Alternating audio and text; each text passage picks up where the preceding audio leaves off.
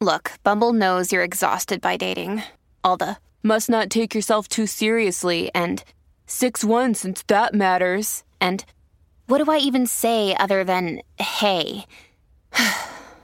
well, that's why they're introducing an all new Bumble with exciting features to make compatibility easier, starting the chat better, and dating safer. They've changed, so you don't have to. Download the new Bumble now.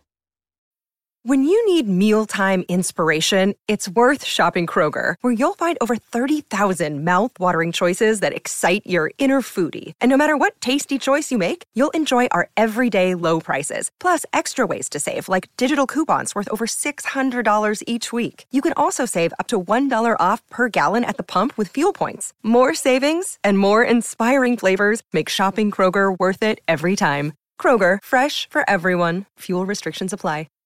This is Optimal Living Daily, episode 2648 on transforming the judgmental mind stories from seven days of silence, part one by Dr. Elana Miller of ZenPsychiatry.com.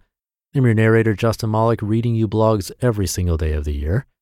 Now, today's article is a little longer than normal, so I'll read the first half today and then finish up the rest for you tomorrow. So, with that, let's get right to part one as we optimize your life. On Transforming the Judgmental Mind Stories from Seven Days of Silence, Part 1 by Dr. Elana Miller of ZenPsychiatry.com. On the first evening of my recent seven day silent meditation retreat, I had a strange dream. I was in my house and it had flooded. As I walked through the rooms, I waded in several feet of water. Panicked, I raced to call my landlord to help me. I could feel the anxiety and fear as I rushed to dial her number, mistyping it several times. Instead of picking up the phone, though, she had her husband answer. He was unkind and dismissive and told me that his wife didn't want to talk to me. I could feel her presence in the background and became more and more upset as she refused to get on the phone, refused to help me, refused to even talk to me. The next morning, I woke up and still felt the weight of my anguish in the dream. I wondered why that dream came to me when it did and what it was trying to tell me. In dreams, other people often symbolize parts of ourselves. In real life, my landlord is a very sweet and non dismissive woman, and so I felt that her presence symbolized a part of myself that is dismissive and cruel to my own anguish and pain. Over the course of the week, many powerful emotions and experiences bubbled to the surface, and I took advantage of the safety and simplicity of the retreat environment to stop ignoring them. But first things first, was it hard to be silent for seven days? No, it was easy, and it was a very, very cool experience. The rules of the retreat were no talking and no eye contact, because eye contact can be a form of communication, and the idea is that any communication pulls a person out of their inner world and takes away from the deepening of the meditative experience. But did the silence feel isolating? Absolutely not. First, the environment was so safe and warm that you could feel the mutual caring and compassion emanating from each person, even without talking to them. I came to the retreat with a few friends from my meditation classes at UCLA, and while I did not talk to them or look at them for the entire period we spent in silence, I felt their care for me and know they felt my care for them. One time I saw my friend sitting in the dining hall at lunch and took the seat next to her. We did not speak a single word or even acknowledge each other's presence, but by sitting there, I let her know that she was in my thoughts. Another day, she took the seat next to me at dinner, and I felt her silent greeting. We were each assigned jobs as a way to practice mindful working and to give back to the community. I was a second shift dishwasher. There were three of us, each with separate responsibilities. I scrubbed the dishes, the guy to my left rinsed them and put them in the dishwasher, and the other woman took them out of the dishwasher and put them away. The guy next to me who put the dishes in the dishwasher we barely spoke to each other or even made eye contact, but I swear to you that we were friends. On one occasion, I thought we were wrapping up but had missed a bucket of dishes. He gently tapped me on the shoulder and pointed to the bucket. I reflexively gasped, Oh, sh-. He laughed and I laughed, and then we went on washing dishes. Another time, he was late to the shift, so I had to get started without him. When he arrived, I saw him press his palms together and bow to me out of the corner of my eye. I bowed back, and all was immediately forgiven. At the end of the retreat, once the silence was broken, I found him and we started chatting, mostly about how awesome we were at washing dishes. It did not feel like this was the first time we were meeting. It felt like we were already friends. A meditation retreat is not about finding peace, but insight. I think one of the problems with the mindfulness craze hitting us these days is its failure to accurately represent what meditation does. People start meditating hoping to find relaxation and instead are struck like a ton of bricks by the insanity of their own minds. An inner peace does come with a regular meditation practice, but it comes later, not from forcing oneself into a calm state, but from reaching a deeper insight about the realities of the human experience so one can stop reacting unskillfully to the joys and sorrows intrinsic to our existence.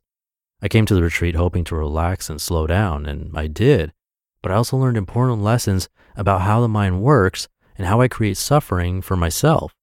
It's easy to find peace in the middle of a meditation retreat with no responsibilities, no phone calls, no emails, and no demands, right?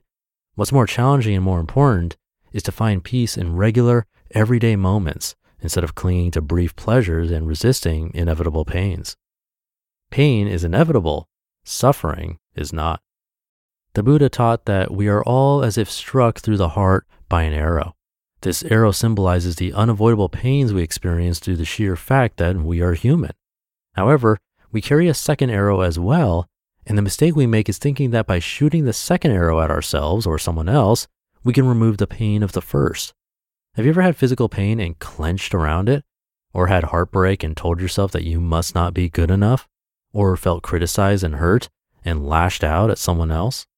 One of the goals of a meditation practice is to learn how to sit with the first arrow without shooting the second. We learn how to sit with the unavoidable pains of the human experience without adding suffering to the mix. The first step in transforming the judgmental mind? Study it.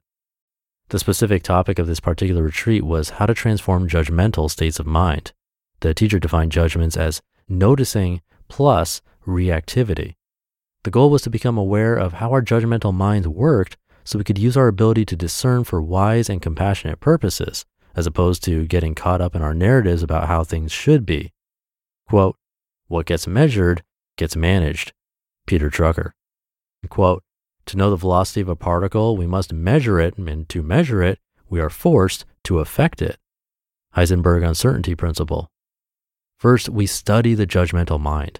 We watch it, understand it, measure it, mindfully follow its stories. Just the sheer process of observing can create insight into our patterns, thereby dissolving the ignorance that leads to habitual reactivity. Over the week, we were instructed to become keenly aware of our judgments, both during meditation and throughout the day. Did we judge ourselves for not meditating well enough? Did we judge someone else for not moving through the food line fast enough? Did we judge our knees for getting tired from so much sitting? What did the judgments feel like in the body? What sensations arose? How did the judgments feel in the heart? As I reflected on recent situations where I had become critical or judgmental, I noticed that my reactivity tended to stem from feelings of being threatened or unsafe in some way.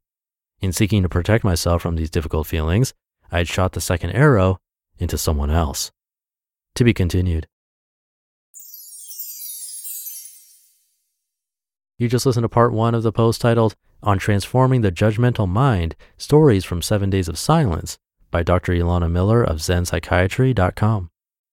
And thank you to Dr. Elana. I've done many, many hours of meditation, but never done a silent retreat. I know it was offered at some of the places I've been to, and everyone I know who has done it has said it was a worthwhile experience, but I never got around to it. I've heard stories from the super emotional to not that much, but in either case, always interesting to hear about and definitely made me want to try it. Chris Reining, a writer we narrate mostly on Optimal Finance Daily, he actually did it and had a very emotional response. That might be worth checking out if you're interested in a silent meditation retreat. I narrated that article way back in episode 939. But that should do it for today. Thank you for being here and listening every day, including the weekends. And I'll be back tomorrow to finish up this post where your optimal life awaits.